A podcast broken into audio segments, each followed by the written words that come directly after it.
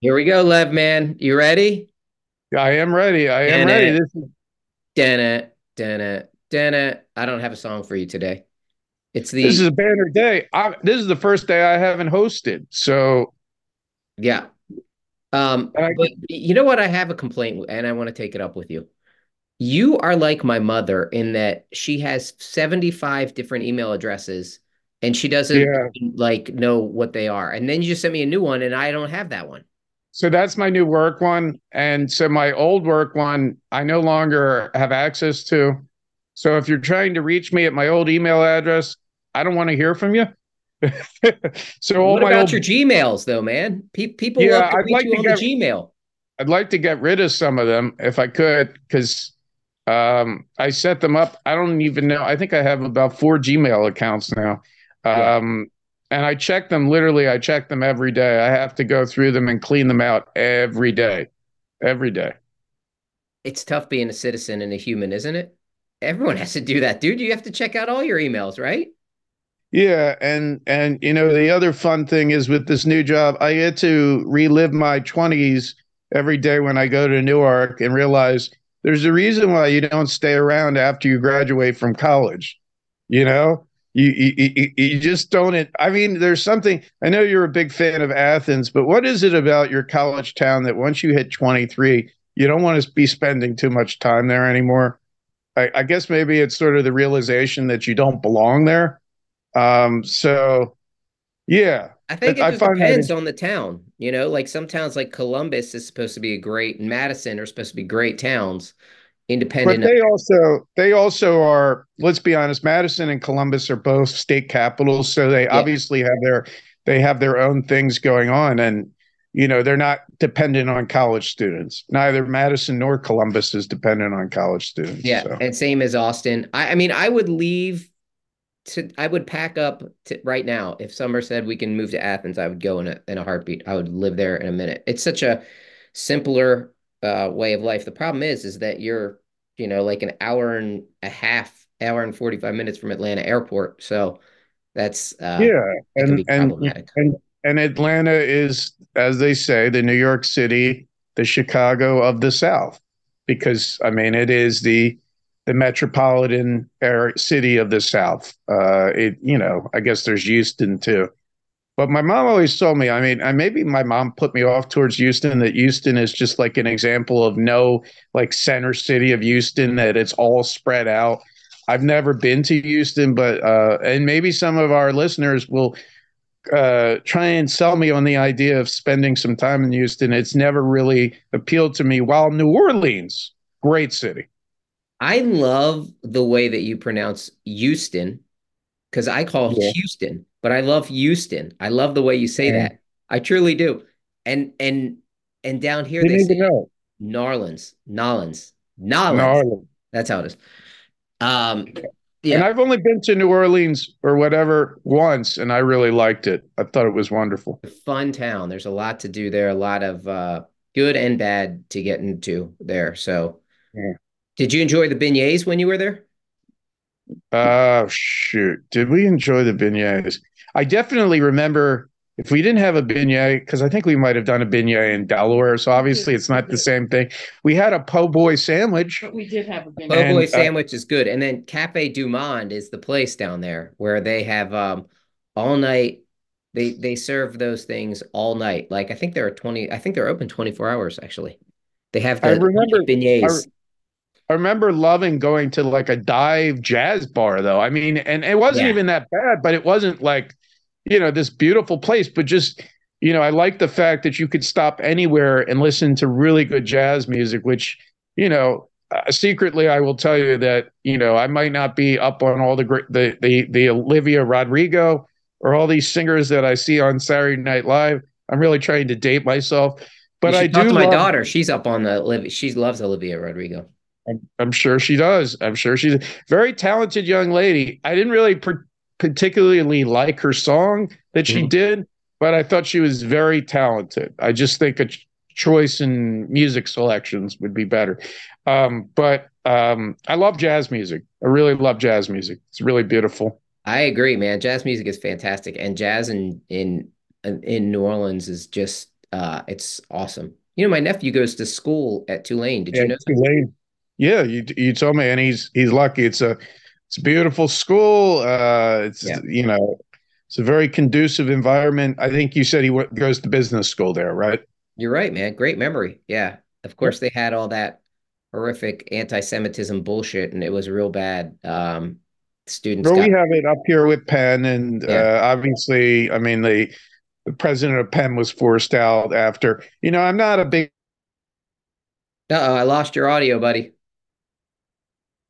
I will say one thing. She put them in their place a little bit, and they could not answer questions sufficiently. These are three women,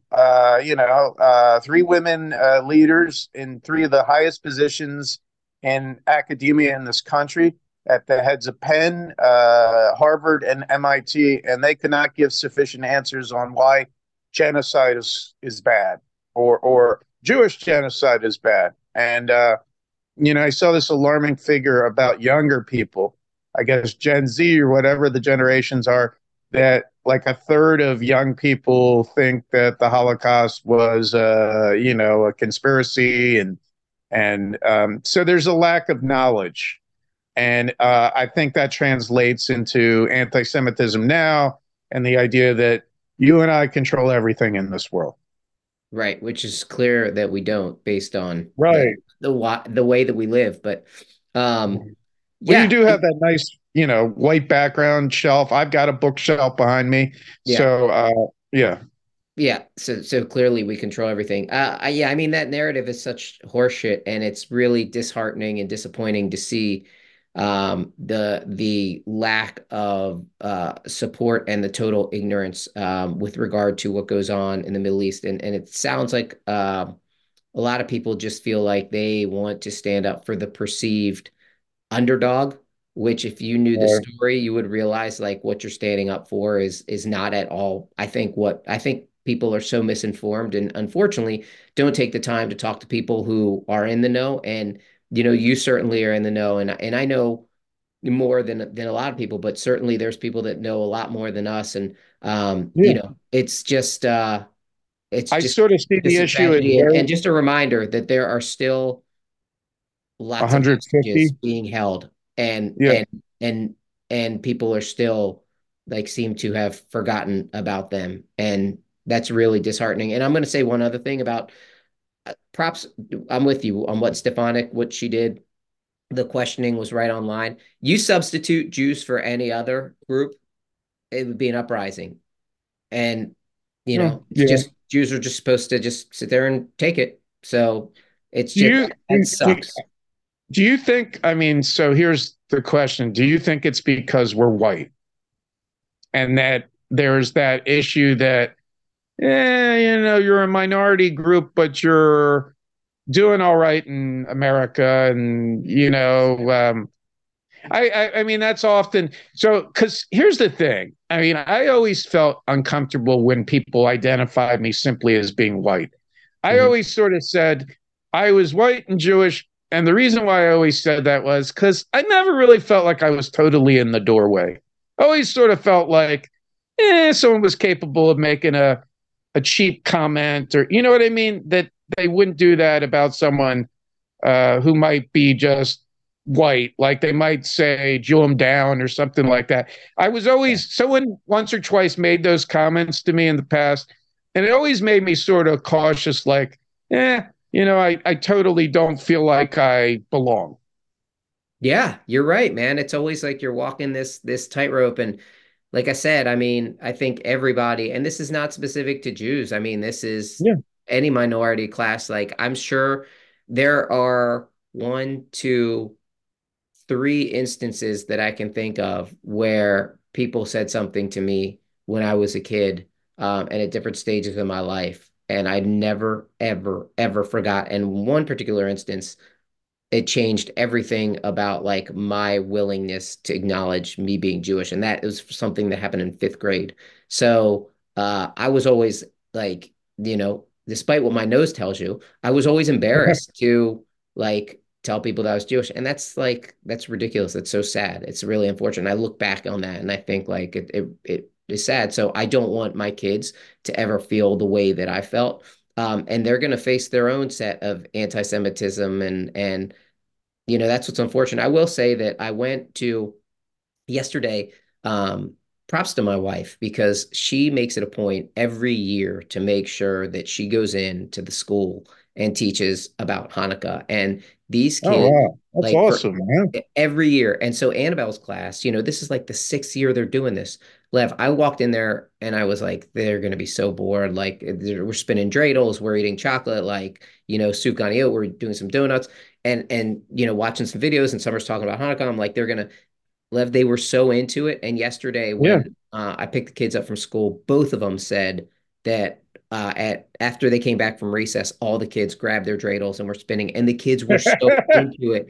They were like, Mr. Jacobs, what does this mean? And then so like, and then I you know, because I'm talented, as we all know, so I can spin the dreidel. You're a dreidel spinner. On its top, you know, on the top. So I showed these kids, because that's the only thing that I have going for me, right, is that ability. Okay.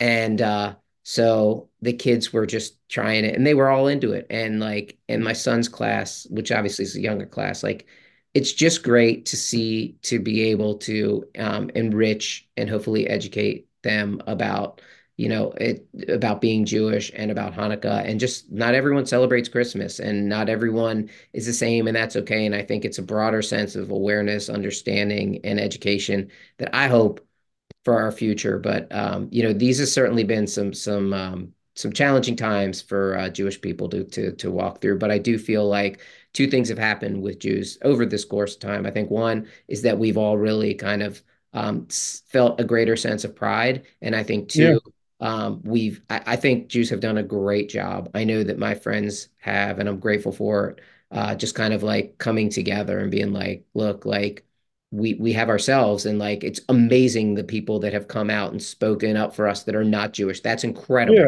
Love it. And several of our friends, might I add, I felt like, you know, like Rich saying Happy Hanukkah a couple days ago.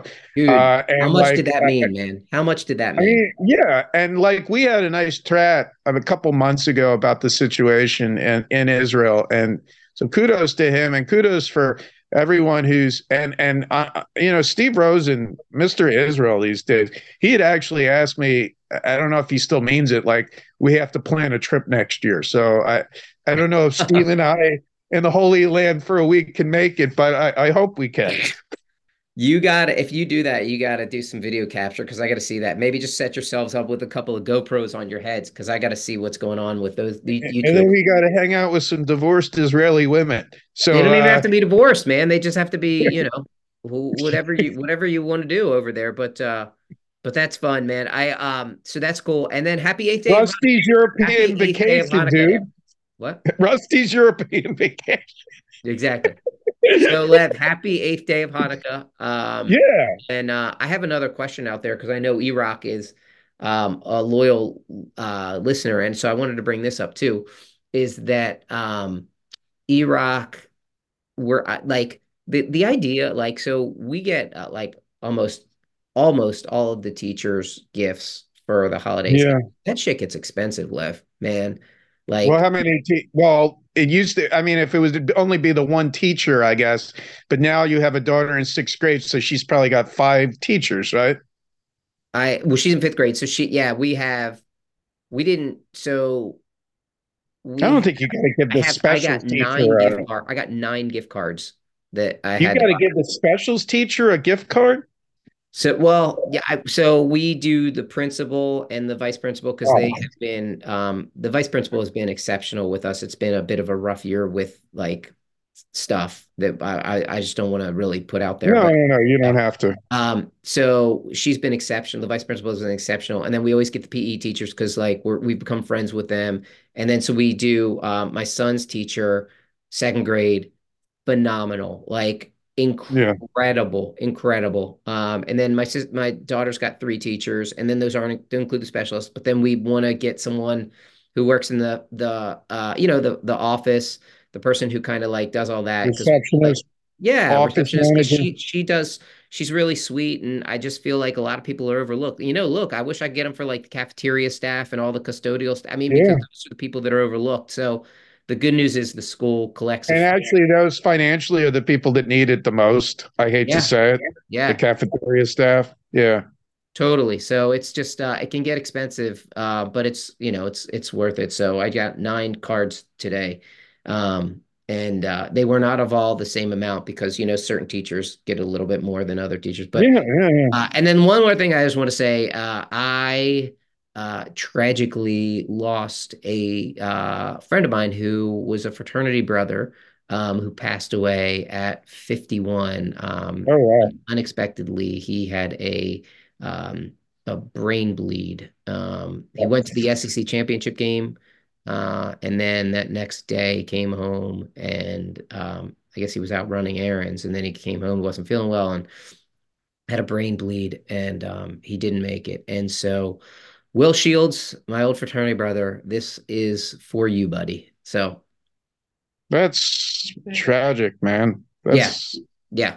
Too young, 51 years old, man. It's just, you know, 2 kids. And so I went to the Shiva and I went to the funeral, and it was, you know, it was really, really sad. And he was just a great guy, just a wonderful person, kind soul. Like when I was kind of earlier on in my career, when I was kind of, you know, trying to figure out, as we all do, like at different stages, right? We all try to figure out what we want to do and how we're going to get there professionally. He always made time for me. And he didn't just make time for me. He made contacts for me. You know, he connected me with people. Like he was a doer. He wasn't just a talker. And so, you know, he'll be missed tremendously by everyone who knew him, and certainly praying. And he has, I'm sure, a lovely wife and 2. Lovely. He has a son. He has, what are his son and a daughter, or daughter in college and a son who's in high school, and his wife is lovely. I think they were high school sweethearts, but they've been together for married for 25 years. Just hit 25 years. So yeah, that's a real tragedy. So. You know, great guy. Will Shields, this one's for you, buddy. So let's rock and roll, man. It has been. Yeah. And I'm glad we did the whole Middle East. We were going to do like this whole show on anti-Semitism, and I'm glad we did it in a light way. Yeah. With Hanukkah mixed in, because it certainly made it a little bit more digestible. Yeah. It's interesting, with a little reflection from October 7th, you can at least do it in a more or less, you know, intense way. So I'm sort of happy about that. Yeah. And I'll say also, any of our friends who like don't want to listen to it, don't bother calling me. So I don't, because this is seriously, like, if I well, I've never felt this vulnerable. I'm going to be honest. I've never felt this vulnerable in my entire life to being Jewish. I mean, it comes out, you know, when I have to see a police officer at my synagogue now every week, you know, it really hits me. I mean, not that I don't love law enforcement. I love law enforcement, but the fact that you have to think about, I'm sure you have a police officer at your synagogue too. Yeah, we've always had multiple police officers at our synagogue.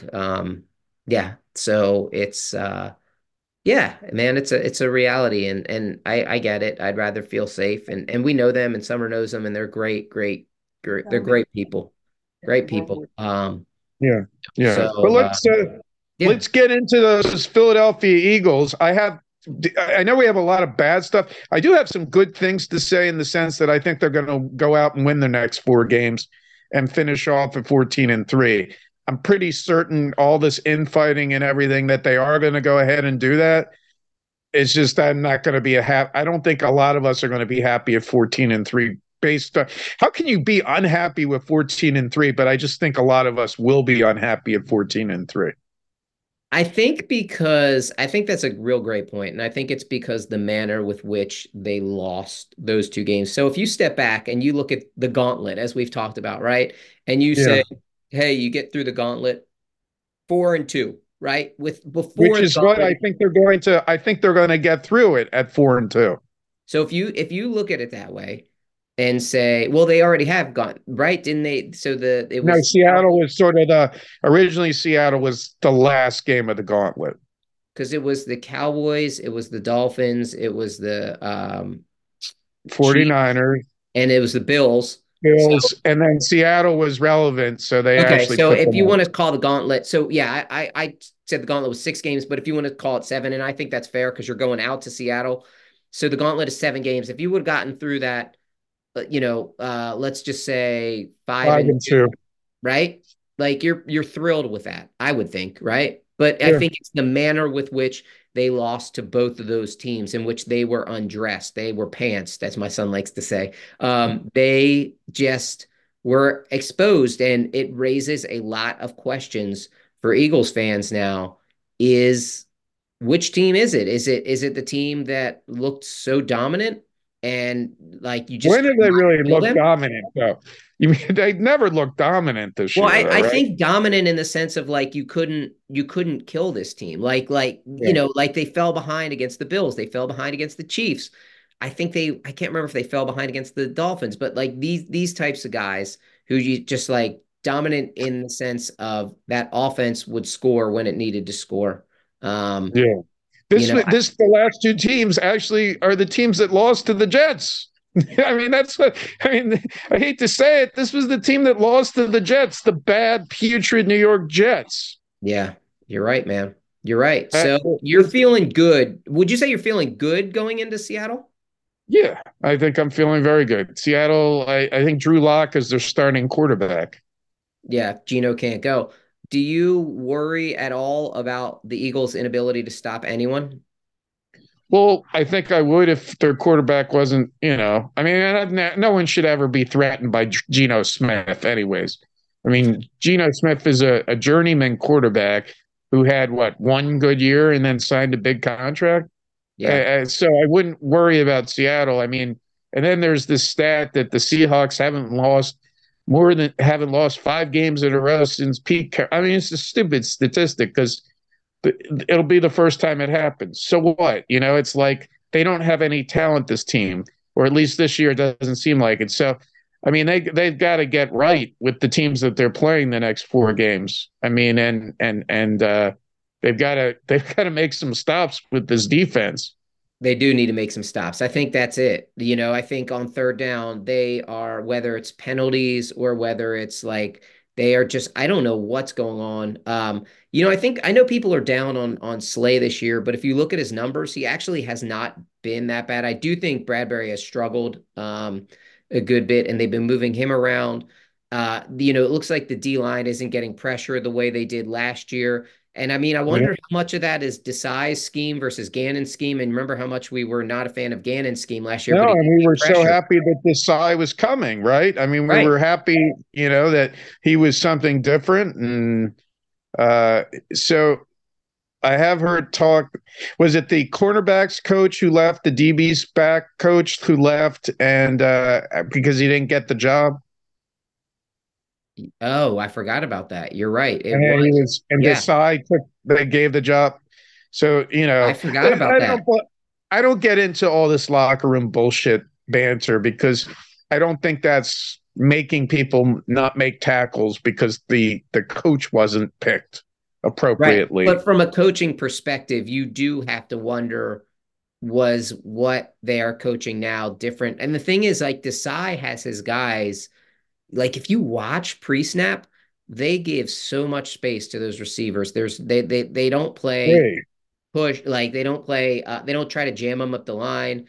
And I don't know that I get that, you know. And certainly, I also do wonder if this what we're seeing, and we've been able to get away with it for a little while, but like not having TJ Edwards this year, and we talked about it in an earlier show, but like not having that sure fire linebacker who's just a tackling machine and really a difference maker. You know, TJ Edwards, I think, was a Pro Bowler or a Pro Bowl alternative last year. But if having a guy like him, and you look at the Bears defense and what he's doing over there, and the Bears defense is killing people right now, actually. And so you do wonder if that loss. And then I've heard CJ Gardner-Johnson. What I heard, a crazy stat, like he had more interceptions at this point last year than our entire team defensive backs have had this year. Like it's crazy. So they're not there. There's no playmakers right now on the back side of our, you know, our front 4 are playmakers. You know, our linebackers and DBs, our back seven, there's no playmakers there.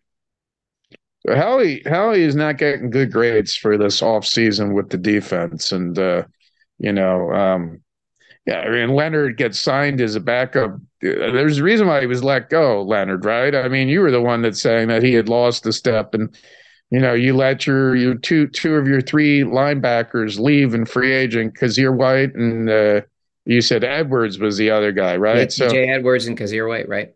So, I mean, you know, you lost five starters on the defense. And, you know, sometimes maybe we devalue that stuff with the NFL because we think everyone is replaceable.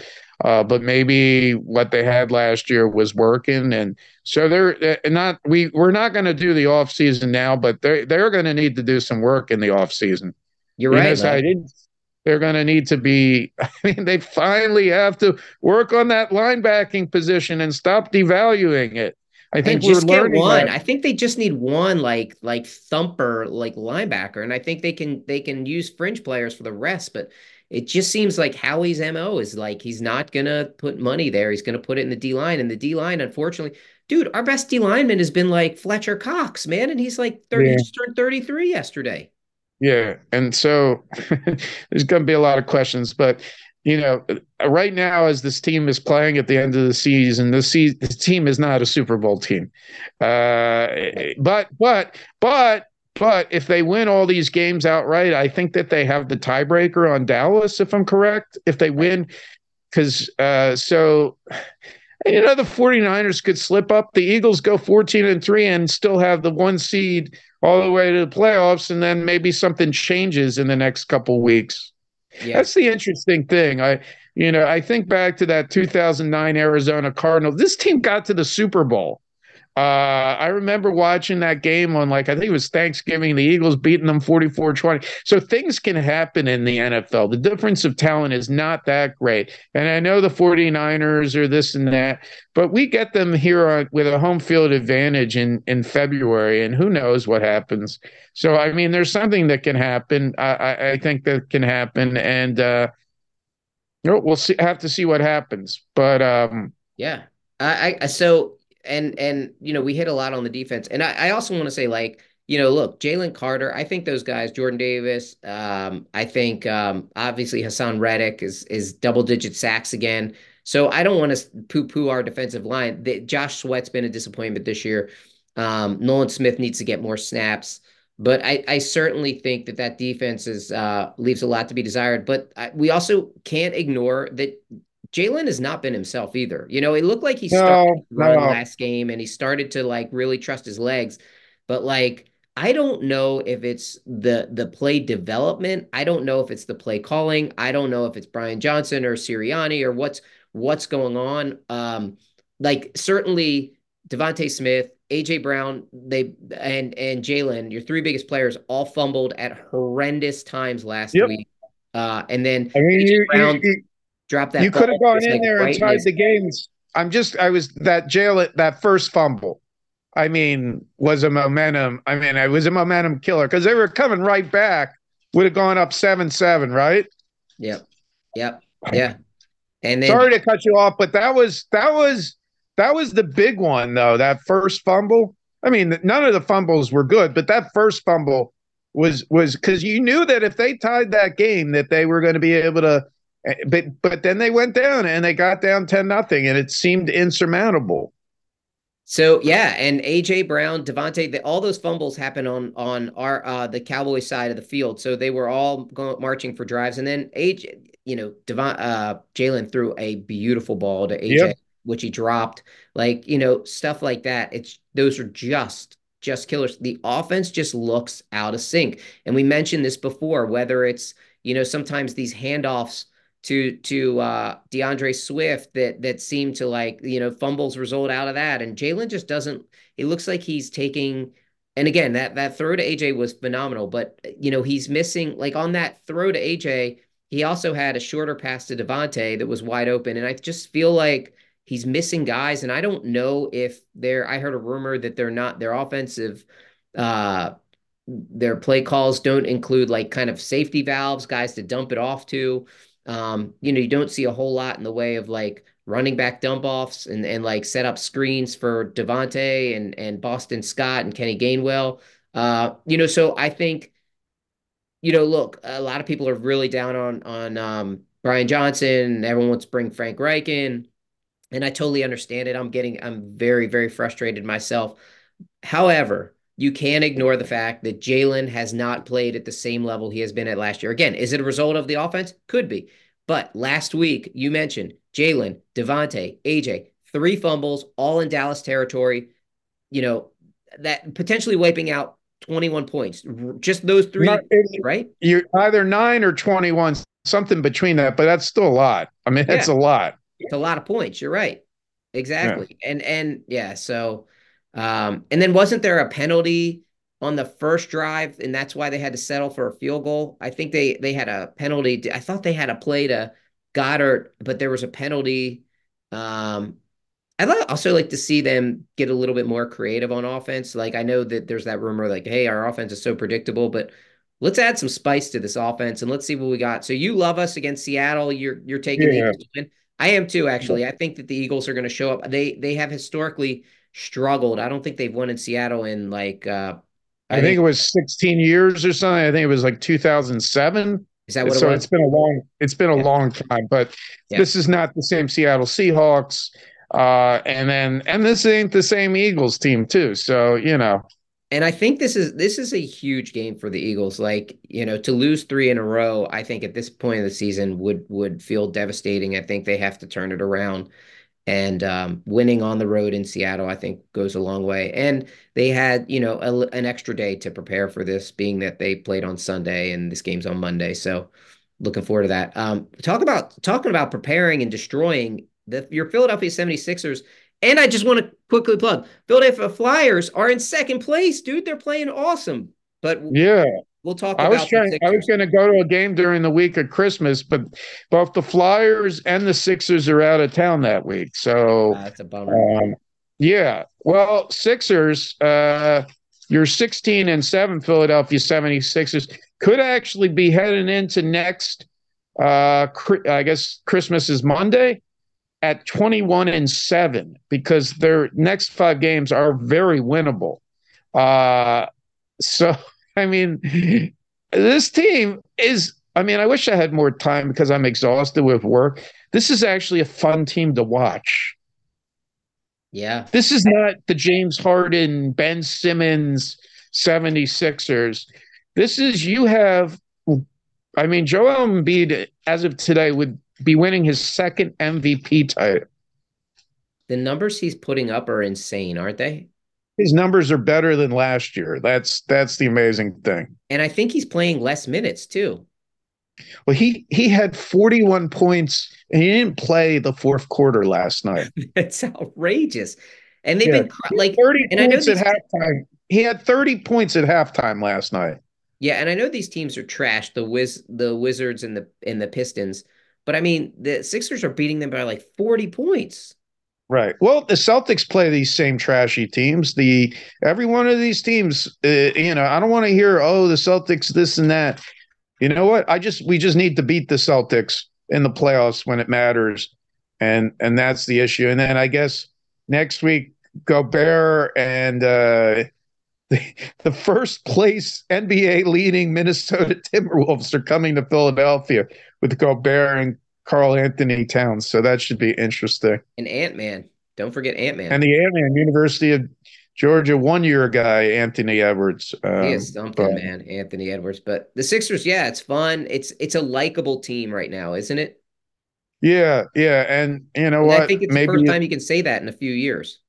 Maybe you want to stand pat and not trade Tobias Harris and not bring in LaVine, because that would probably be a mistake.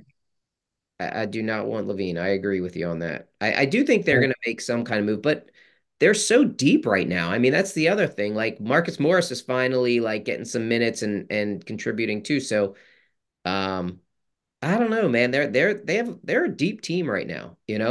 Pat Bev is playing great. He drinks a beer, a Miller Lite after every game. Have you seen this? No, it's definitely. It sounds like 1970s all over again there. Pabst Blue Ribbon. He drinks a Pabst Blue Ribbon every game there. PBR, man. So that's the Sixers, and then the Flyers we touched on, and then sadly my Georgia Bulldogs came up short against Alabama. I told you I feared it. You laughed at me, and now you see why I fear everything. But I could make an argument that Georgia should have been in the championship rather than Texas. I mean, strength of schedule. I mean, actually, I don't know. Did Texas have a stronger strength of schedule or no? I'd have to look that up. I mean, Texas, they had a decent schedule. I mean, look, if you're asking me to ignore the records, right, who are the four best teams in college football, I honestly think I do think it's Texas. I do think it's Alabama. I do think it's Georgia. I do think it's Michigan. I think those are the four best teams in college football. I know Washington is undefeated, but again, playing that schedule that they played, I don't think that Washington is amongst the best. And maybe they're going to prove me wrong, but I don't think they are. I think Texas is going to shellac them. Like I think here I'm going to go out on a whim and say I think Alabama is going to beat the shit out of Michigan. I do too. I think it's going to be Alabama-Texas rematch, which I'm kind of excited about if that's the case. But, you know, I think Florida State got hosed by Texas because if you're basing it on record, they won their conference. They won their championship game. They had a backup quarterback. And weren't they on the third string? I mean, they were on the third string. I think the second string will be back for the Orange Bowl against Georgia, which should be interesting if Georgia, how many players for Georgia sit that game out.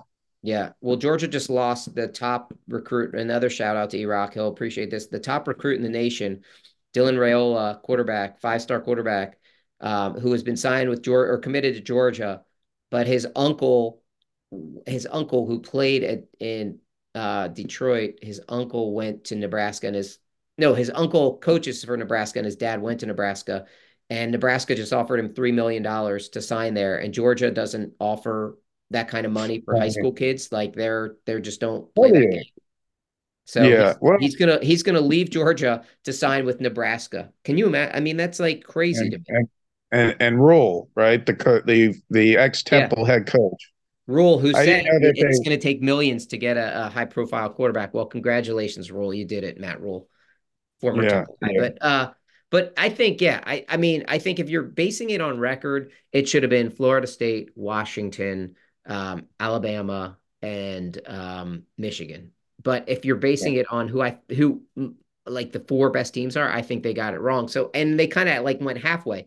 Florida State got left out. Like you play a season so that with the hope that you will be in the championship game. They went undefeated. They won all their games and they won their conference title. There's no reason they shouldn't be there.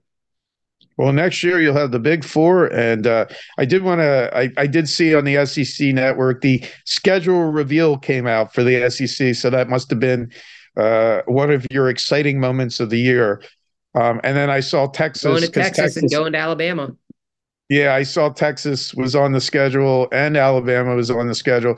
And obviously this is exciting because this is Texas's first SEC schedule reveal as well as Oklahoma's first schedule. So I think Texas, there are three schools that they play are, I guess it's Texas A&M, Arkansas, and Oklahoma every year, right? And then something along the lines. So yeah.